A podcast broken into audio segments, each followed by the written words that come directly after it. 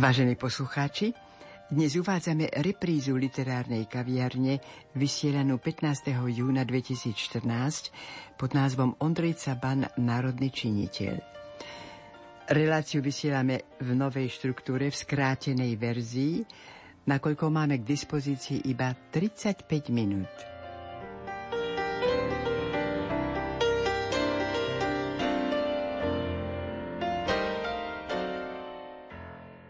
Vítam v štúdiu Rádia Lumen v Bratislave Štefana Cifru, šéf-redaktora literárneho týždenníka, ktorý napísal článok v literárnom týždenníku pod názvom Ligotajúca sa slovenská hviezda prvej veľkosti. Požičali ste si toto pomenovanie od Štefana Závodníka, ktorý uviedol Ondreja Cabana v zozname najvýznamnejších slovenských národných buditeľov na Slovenskom národnom zhromaždení 6. a 7. júna 1861, kde sa prijalo pamätné memorandum slovenského národa. Bolo to rok po úmrtí Ondreja Cabana a bolo to preto, že Ondrej Caban ako národný činiteľ patril medzi vynimočné osobnosti a teda aj toto vyjadrenie Štefana Závodníka nebolo náhodné. Zapísal sa do slovenských dejín napriek tomu, že je menej známy s takými veľkými postavami ako Ludovič Štúr, Jan Holý, Jan Kolár. V takom poradí ho aj radí ako štvrtého činiteľa Štefan Závodník. Nebolo to náhodou, pretože Ondrej Caban aj keď, ako vravím, je menej známy, patrí e, ku katolickej inteligencii, bol to mimoriadne vzdelaný e, kňaz, ktorý ovládal 8 jazykov slovom i písmom a bol vzdelaný okrem iného aj v práve, bol nesmierne ščítaný, písal sám literatúru, radil sa do radlínskeho skupiny a čo je najdôležitejšie, podporoval vznik štúrovskej spoločnosti, stretával sa s evangelickou inteligenciou a spolu snovali programy, ktoré by pomohli nielen Slovenčinu prijať, ale aj vydávať učebnice a venovať sa podpore školstva a mnohým ďalším veciam, ktoré sú za Ondrejom Cabanom. Toto je veľmi zaujímavé u tohto katolického kniaza, že sa spájal i s evangelickou societou. K dvojstému výročiu narodenia vyšla i vedecká monografia z pera Prasinovca, docenta doktora teológie Petra Cabana pod názvom Hviezda nezapadajúceho ducha. Konzultovali ste, keď ste vydávali tú veľkú encyklopedickú monografiu, ktorá má 800 strán, ako ste spomínali, e, niektoré časti s ním, alebo bol prispievateľom? Jeho prasinovec Peter Cavan prispel do 800-stranovej monografie Obce Komiatice, ktorú sme zostavovali spolu s pani inžinierkou Vrabcovou, e, národopisnou zberateľkou mnohých dokumentov z obce Komiatice. A keďže Ondrej Caban bol v Komiaticiach e, miestnym kňazom, Petra Cabana sme vtedy oslovili, pretože sme vedeli, že sa venuje svojmu pra pra strýkovi a že sústreduje okolo neho materiály, takže ťažiskový materiál tejto monografii je od Petra Cabana ale prinášame tam aj materiály od komiatického kňaza Mariana Dragúňa, ktorý e, takisto písal Ondrejovi Cabanovi a prekladal niektoré práce, ktoré napísal v latinčine. Ondrej Caban nebol e, z Komiatíc, bol z Ocelies, bol stredoslovák, to bolo asi aj to šťastné, prečo podporoval strednú Slovenčinu. Tak, ale keď e, Dobšinský zbieral slovenské povesti a vyzval aj kňazov, aby mu zasielali, Ondrej Caban zozbieral viaceré poviedky, ktoré, teda povesti, ktoré sú dnes uchované v archíve literatúry a umenia v Martine, ktoré sa volajú Cabanov kódex. Sú v nárečí tak. zaznamenanom či už komiatickom, alebo aj zo susedných obcí nárečia. Ale najmä teda vyjadrujú krásu rozprávky a jej metaforiku a ukazujú aj to, že Ondrej Caban bol aj spisovateľ a vedel tie rozprávky zapísať a vedel ich podať. Viete, čo sa mi u neho páči? Tie pozitíva, ktoré z jeho podnetu vznikali. Teda mám na mysli, že bol taký štedrý, že op, napríklad oprava farského kostola, s narušenou klembou, postavenie chóra, zadováženie organu. O to, že Ondrej Caban bol veľmi mladý, keď skončil školu a keď si hľadal miesto, bol problém, aby dostal nejaké miesto a napokon teda sa uvoľnilo v Komiaticia miesto kaplana. Už vtedy v tom čase pre jeho národné presvedčenie ho napadali ako pán Sláva, boli na ňo napísané anonymy keďže bol veľmi dobrým študentom a mal e, učiteľov a profesorov, ktorí ho na teologickej fakulte považovali za vymoriadne talentovaného žiaka. A mal svojich zástancov aj priamo v Ostrihome. Anonymy neboli prijaté, nebol posudzovaný podľa nich, napokon to miesto dostal. Bol 7 rokov kaplanom v Komiaticiach, čo však píše po latinsky napísanej kronike komiatickej farnosti faru našiel v katastrofálnom a zúfalom stave. Teda nie, že faru, ale farnosť. Kostol sa rozpadal, fara bola v katastrofálnom stave. Bolo tam teda toľko práce, ktorú bolo treba vykonať, že by na to ani jeden človek nemohol stačiť. Takže nielen, že to bol vzdelanec, intelektuál, ale vedel sa aj postarať o majetok a od prvej chvíle sa usiloval mal veľkú autoritu aj u vtedajších Grasalkovičovcov, ktorí tam mali kaštiel, prebudovaný z Forgačovského kaštiela a ktorí teda aj sponzorovali a dali robiť projekty a, a vďaka tomu, že, mal, že si vážili Ondreja Cabana, vraví sa dokonca, že mali pred ním rešpekt. Ľudia teda vravia, alebo sa to spomína, že, že tak ako bol na kazateľnici, tak bol aj na lešení. Zaujímavé je to, ako ste uviedli, že v podstate v roku 1843 režíroval a uviedol hru Jozef a jeho bratia v Egypte po slovensky, čo je tiež také unikátne. Ide o ochotnícke divadlo. Aby som to spresnil, on ho v tom roku uviedol v králickej biblickej češtine, ale ešte na Vianoce v tom istom roku ho uviedol v slovenčine.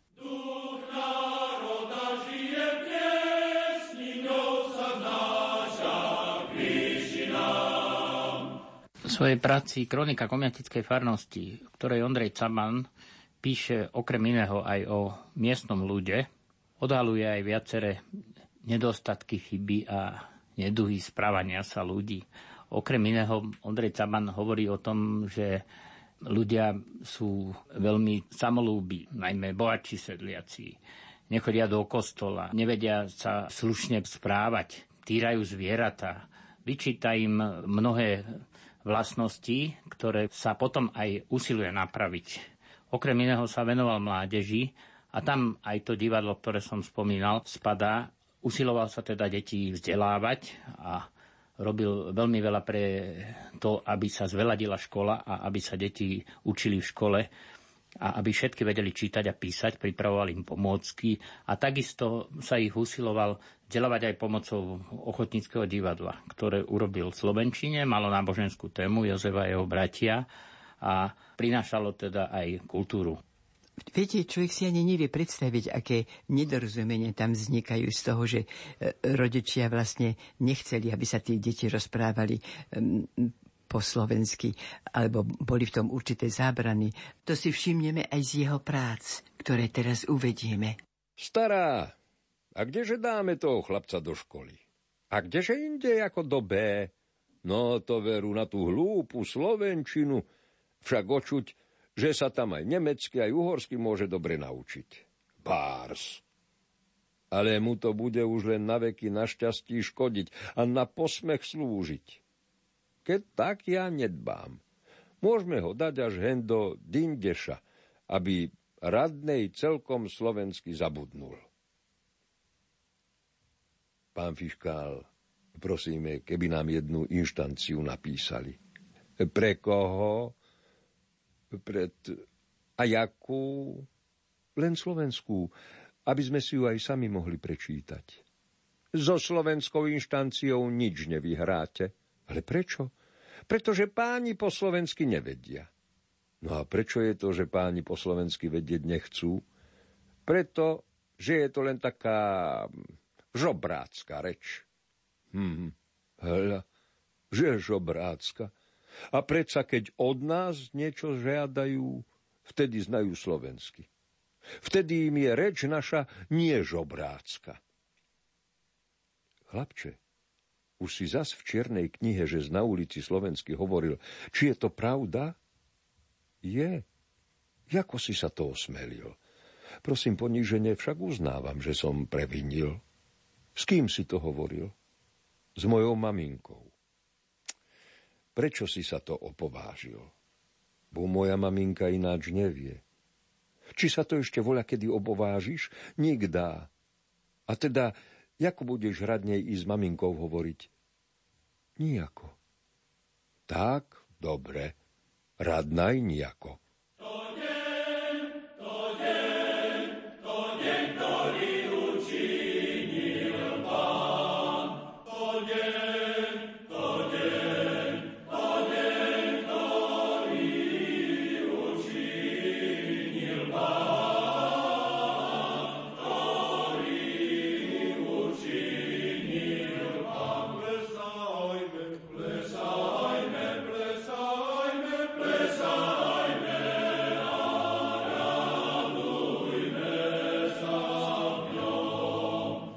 Jeseni roku 1859 poslal Caban Pavlovi Dobšinskému určité množstvo zo zbieraných povestí a Dobšinský ich nazval Zbierka Cabanova.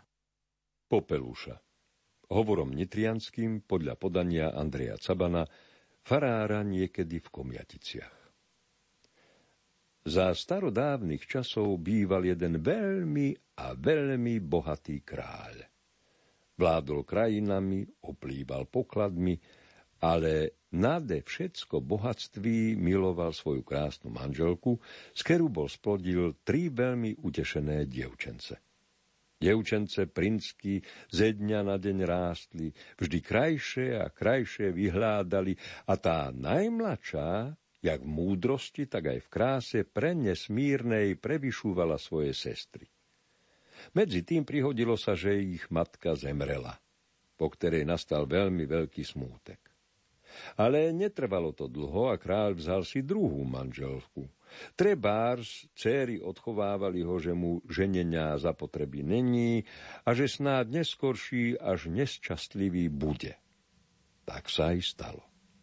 Táto druhá kráľovná bola neústupná, hnevlivá, každým pohrdala a zapletla kráľa do vojny, v ktoré aj o svoje kráľovství prišol. Rád bol, keď ešte smilúval sa nad ním jeden kníža a poslal ho do veľkých, prenesmírnych hôr, ktorým ani konca, ani kraja nebolo, za jágra. Že tu aspoň nebude moseť hambiť sa za predešlú nádheru. Tu si on svoju vôľu plnil. Po tých nesmiernych horách polúval, neskoro z hor sa navracal a koľko rázy na tretí, áno, aj na štvrtý deň domov chodil. To bolo len pre jeho céry zlé. Museli byť s tým spokojné, čo im zlostná macocha predkladala, ktoré mnohokrát nemilosrdne aj vybila. A poneváč im tú ich krásu veľmi závidela, Umínila si, že ani nespočine dotáť, dokáď ich od seba neodžene. Keď jeden raz prišiel manžel domov, žalovala mu, že to ona pri dome vác nevytrpí, aby jeho hrdé a hlavaté céry tu len prechodili sa a nerobili ništ. Že by si ich podel, kde chce. Kdeže sa ich podejem, poví on, keď tu nikde nikoho není, len prám tí hory bez konca, bez kraja. Však prám, to je dobré, poví macocha. Môžeš ich tak daleko zaviesť, odkáď sa vác nevráťa. Otec to urobiť nechcel. Ale keď mu žena porád len o tom húdla, že keď on ne, ona pastorkyne od seba odžene, tedy umínil sa tí céry do hor zaviesť a tam ich opustiť. Naradúvaná macocha chválila jeho predsevzatí a hovorila, že však to jeho céram ešte k šťastiu poslúžiť môže. Ale najmladšia céra vypočúvala to všetko od slova do slova a bežala to svojim sestrám oznámiť, ktoré radili sa hneď spolem, že ako by mohli potom domov trafiť, keď ich otec volá kde veľmi ďaleko zavede. Na ktoré najmladšia sestra prehovorila. Moje milé sestry, ja myslím, že bude najlepší prostredek tento. Máme mnoho klbek nití. Vezmime si bola, ktoré každá a keď sa jednej mine, nadváže druhá. A budeme to po ceste spúšťať. Otec celú noc premýšľal, ako by to mohlo lepšie byť. Ale neborák nič premysleť nemohol. Preto ráno prehovoril veselú tváru No, moje milé deti, aby ste aj vy títo hory videli a doma vždycky svojej materi na pohoršení neboli, umínil som si dnes vás sebu vzáť. Preto naberte si pokrmu, lebo netrúfam, že by sme dnes na noc doma boli. S tým predsa obrátil a slzel. Céry už vedeli, kde otec cílí, preto nedali na sebe nič znať. Nabrali si pokrmu a odebrali sa s otcem vezmúce též, každá sebu predmenovaných niekoľko klubek cveren. Macocha rada, že už snáď zbaví sa svojich pastorkýň, len tak na oko sa ukázala, aby jedna na druhu merkúvali v tých veľkých horách. Oni ale velice si ju nevšímali ani jej reči, ale jak odejšli, púšťali za sebú tí cverny. Otec vždycky sám popredku im cestu ukazujíce, vodil ich krížom, krážom, semi tam po tých horách a nezbadal, že čo jeho dcery robia. Ale keď si myslel, že není možná, aby domov trafili, zasadol si s nima, celý unavený od chodenia, pod jeden veľký dub. Keď si tu zajedli, hovorila najstaršá. Môj drahý oče, Veľmi sme od chôdze zmorené. My si trošku pospíme a vy na nás pomerkujte. Ale nič vác nedala na seba znať, ani ona, ani tí druhé, len uložili sa. Otec merkoval, dokád nepozaspávali. Ale keď videl, že sú tvrdým snom obklíčené, len ich prežehnal a potichu, celý zarmútený, preč odejšol. Milé jágerkyne si odfúkli a potom hneď videli, v čom je vec. Keď volali, kričali na otca a nič sa im neohlásilo. A milé céry, halo, poď na spák. A skrúcali milé cverny za znaklpká, natoľko, že pomaličky až domov sa navrátili. Tu macocha, keď ich videla, skoro zamdlela až od veľkého jedu. Bolo to srdce, ale nedala na sebe nič znať. A céry, ako by o ničom nevedeli, dopytúvali sa na otca, že sa ho tam nemohli dovolať a že kde sa mohol stratiť. Macocha na to hovorila, že a snáď za voľakým divokom pustil sa, že však on vráti sa, keď ich tam nenájde. Ktorý naozaj až na tretí deň navrátil sa. Počudoval sa, že i céry už doma a tešil sa tomu, ale len tak, aby to macocha nezbadala. Táto ale celú noc dohovárala sa s ním za to a nedala mu pokoja, až ich o krátky čas zas na tú istú prechádzku vyvédol, ale už o mnoho dál.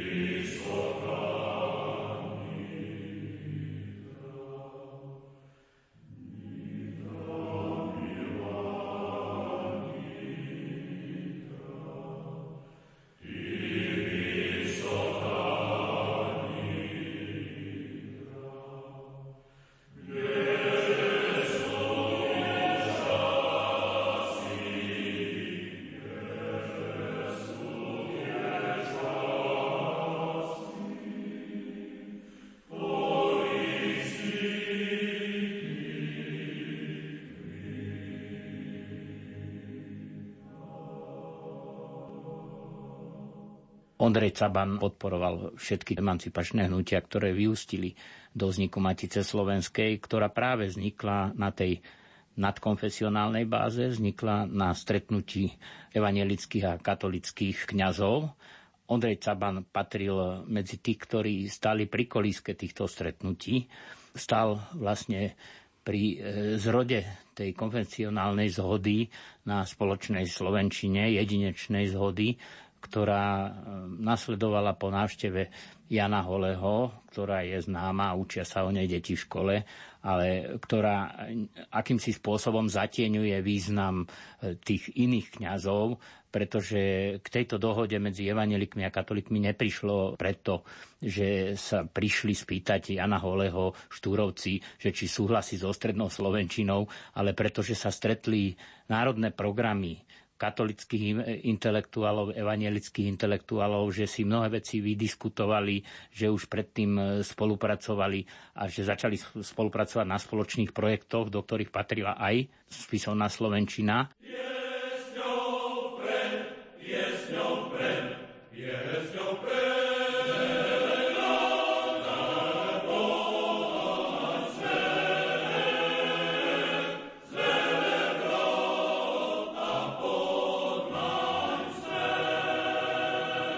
Samotná literárna činnosť kniaza Ondreja Cabana vychádzala z jeho programového charakteru. Túto tendenciu v sebe nesie aj prvá veľká Cabanová próza, prechádzka po slovenských počiatočných školách. Úrivok. Vlastná tvorba Ondreja Cabana Toto dielo uverejnené v troch za sebou idúcich číslach časopisu Cyril a Metod je fingovanou prechádzkou či cestopisom autora s jeho priateľom po častiach Slovenska za účelom spoznania aktuálneho stavu vtedajšieho školstva. Charakter jednotlivých obcí je vyjadrený v ich názve a zároveň vystihuje starostlivosť každej obce a jej obyvateľov o vlastnú školu, nedbalice, starovce, pokročice, mrzutice, leňošice, trápnice, velebnice. Výstavbou tejto prózy demonstruje Caban svoj intelektuálny zámer a pohľad na skutočnosť i úroveň vtedajšieho vzdelávacieho školského systému tzv. počiatočných základných škôl.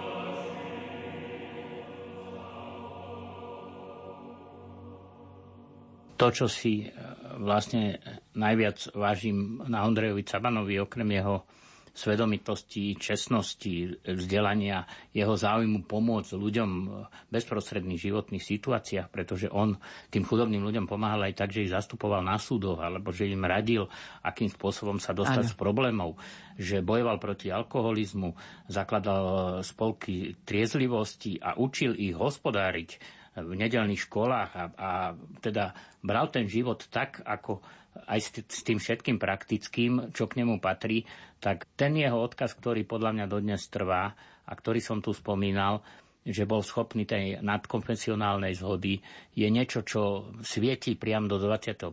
storočia. Cyklus z rozprávania Štefana Cifru ukončíme jeho básňou, ktorá výjde v zbierke Čo s takým človekom a túto báseň venoval Ondrejovi Cabanovi. Štefan Cifra Veľký duch dávnych čias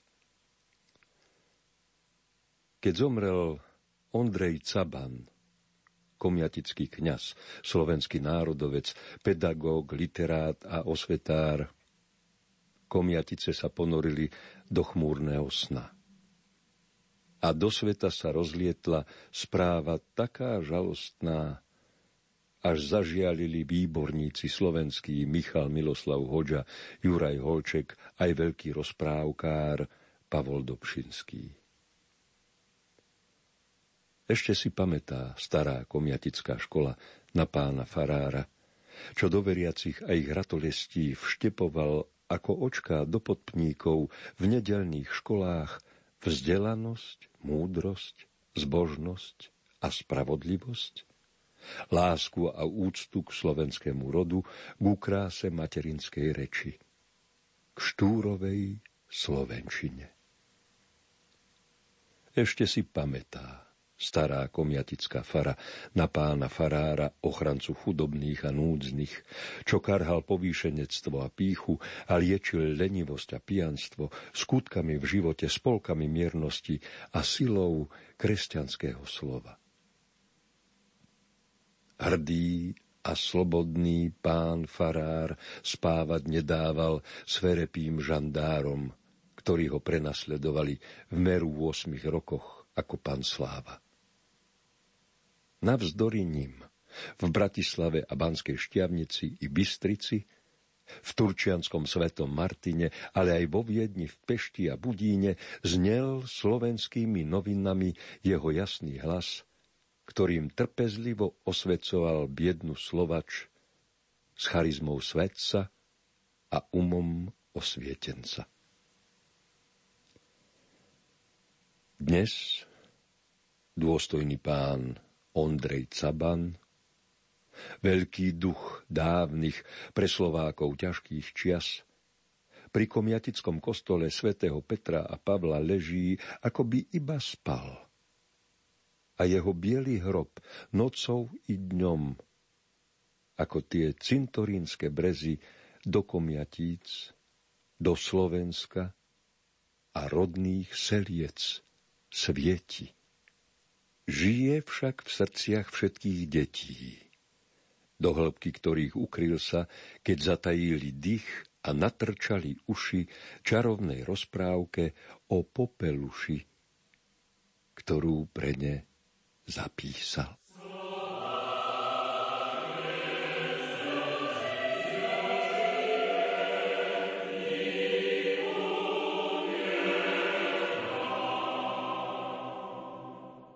Vítam teraz v štúdiu inžinierku Vieru Vrabcovú, ktorá je predsedníčkou Združenia priateľov obce Komiatice. Vysvetlite mi obsah tohto pojmu. Predsednička Združenia priateľov obce Komiatice. Prosím.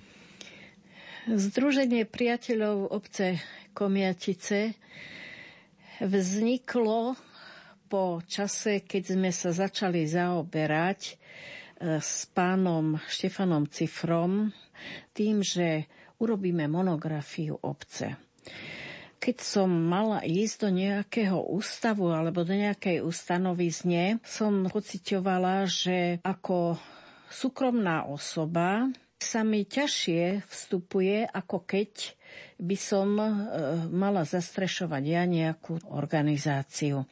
Takže sme spravili Združenie priateľov obce Komiatice, založili sme ho a... Ste sa dostávali do rozličných áno, organizácií, áno. ale vaša monografia to je úspech, ktorým ste vlastne získali i e, isté ocenenia mám na mysli aj ocenenia prvého stupňa. V kategórii vedecko popularizačná monografia v šiestom ročníku slovenskej kroniky, teda v roku 2009, sme získali prvé miesto. A ako ste si vlastne rozdeľovali prácu vy a pán Štefan Cifra? Kto čo naplňal? E, vlastne pán Štefan Cifra priniesol z Národného svetového centra všeobecnú štruktúru monografie, čo všetko by tam malo byť. No a podľa tých jednotlivých kapitol potom sme rozbehli svoju činnosť. Vlastne ja som zbierala materiál v obci a materiál po rôznych ústavoch. Pán Štefan Cifra na Univerzite Komenského na katedre etnológie a kulturológie vybavil 15 študentov, ktorí prišli k nám do obce a vlastne odborne začali skúmať, čo ešte zostalo v tejto našej obci z hľadiska etnologického, etnografického. Teda ja som zbierala fotografie, rôzne dokumenty, rozprávala som sa s ľuďmi, e, s komiatičanmi. Vznikla mi taká sieť, že kde mi niekto poradil, aby som tam išla, alebo niečo mi povedal, ja som išla zase tam, tak sa to všetko potom, tie nitky zbiehali a som ich dávala dohromady. Mala som šťastie, že som žila v takej rodine, kde sa žilo národne a kultúrne a nábožensky. Moja babka bola hoci nie vzdelaná, ale mala tú prirodzenú inteligenciu, že sa stýkala s ľuďmi a mňa ako svoju vnučku samozrejme zobrala za ruku a vodila ma či to boli nejaké krštenia, svadby, každý pohreb, Takže vďaka mojej babke a aj mojej mame spievali obidve. Moja babka dokonca spievala v spevokole e, Františka Lerinciho mladšieho a sama mi hovorila, že bola na pribinových oslavách v Nitre spievať, v Bratislave chodili spievať po celom Slovensku s pánom organistom, ktorý vždy hovoril, že kto spieva, dvakrát sa modlí.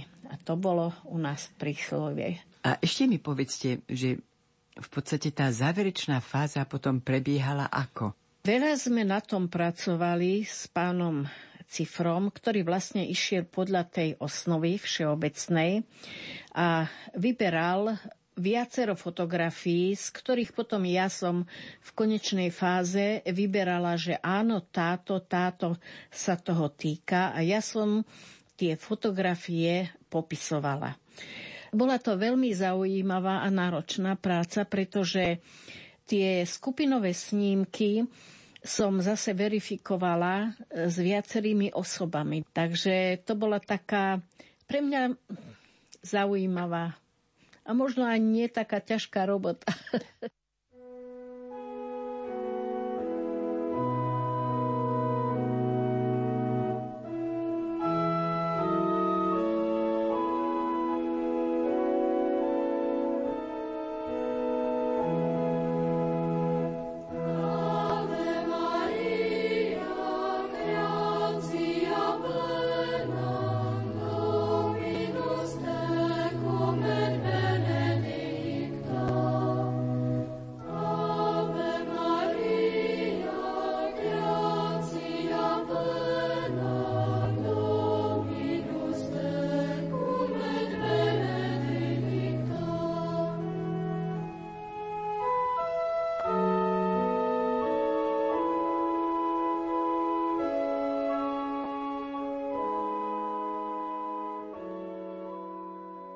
Vážení poslucháči, naša relácia sa chýli ku koncu.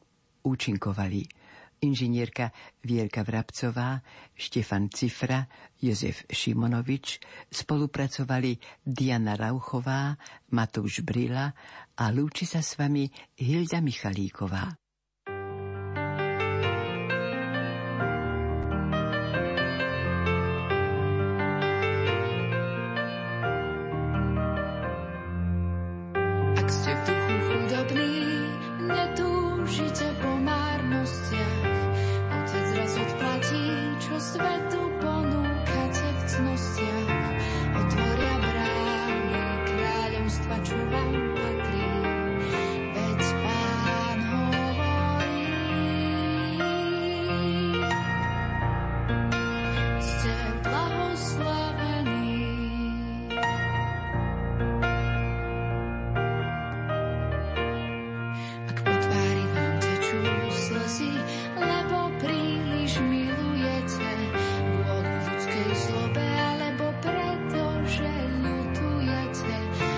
زحمت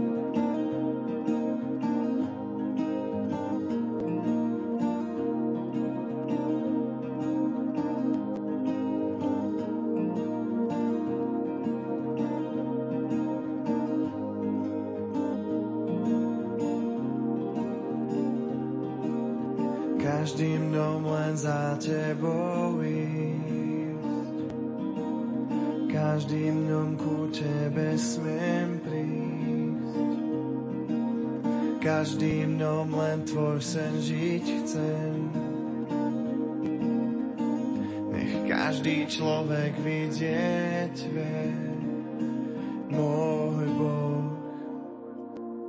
že nádej v Tebe mám. Že nádej v Tebe mám.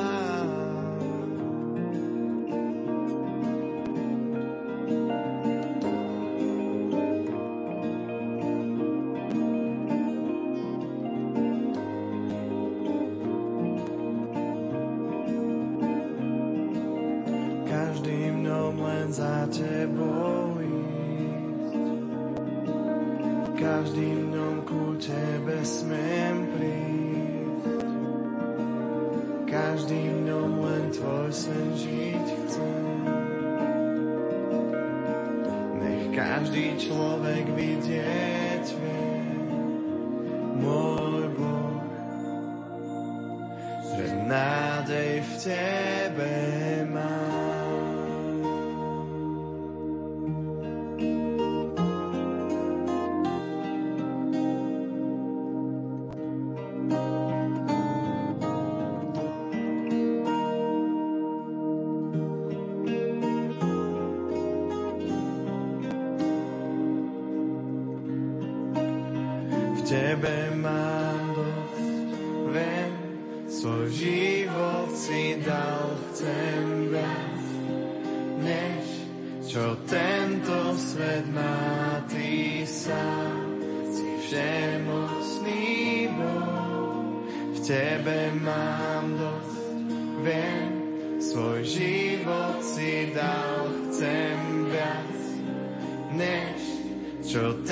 tento svet má, ty sám si všemocný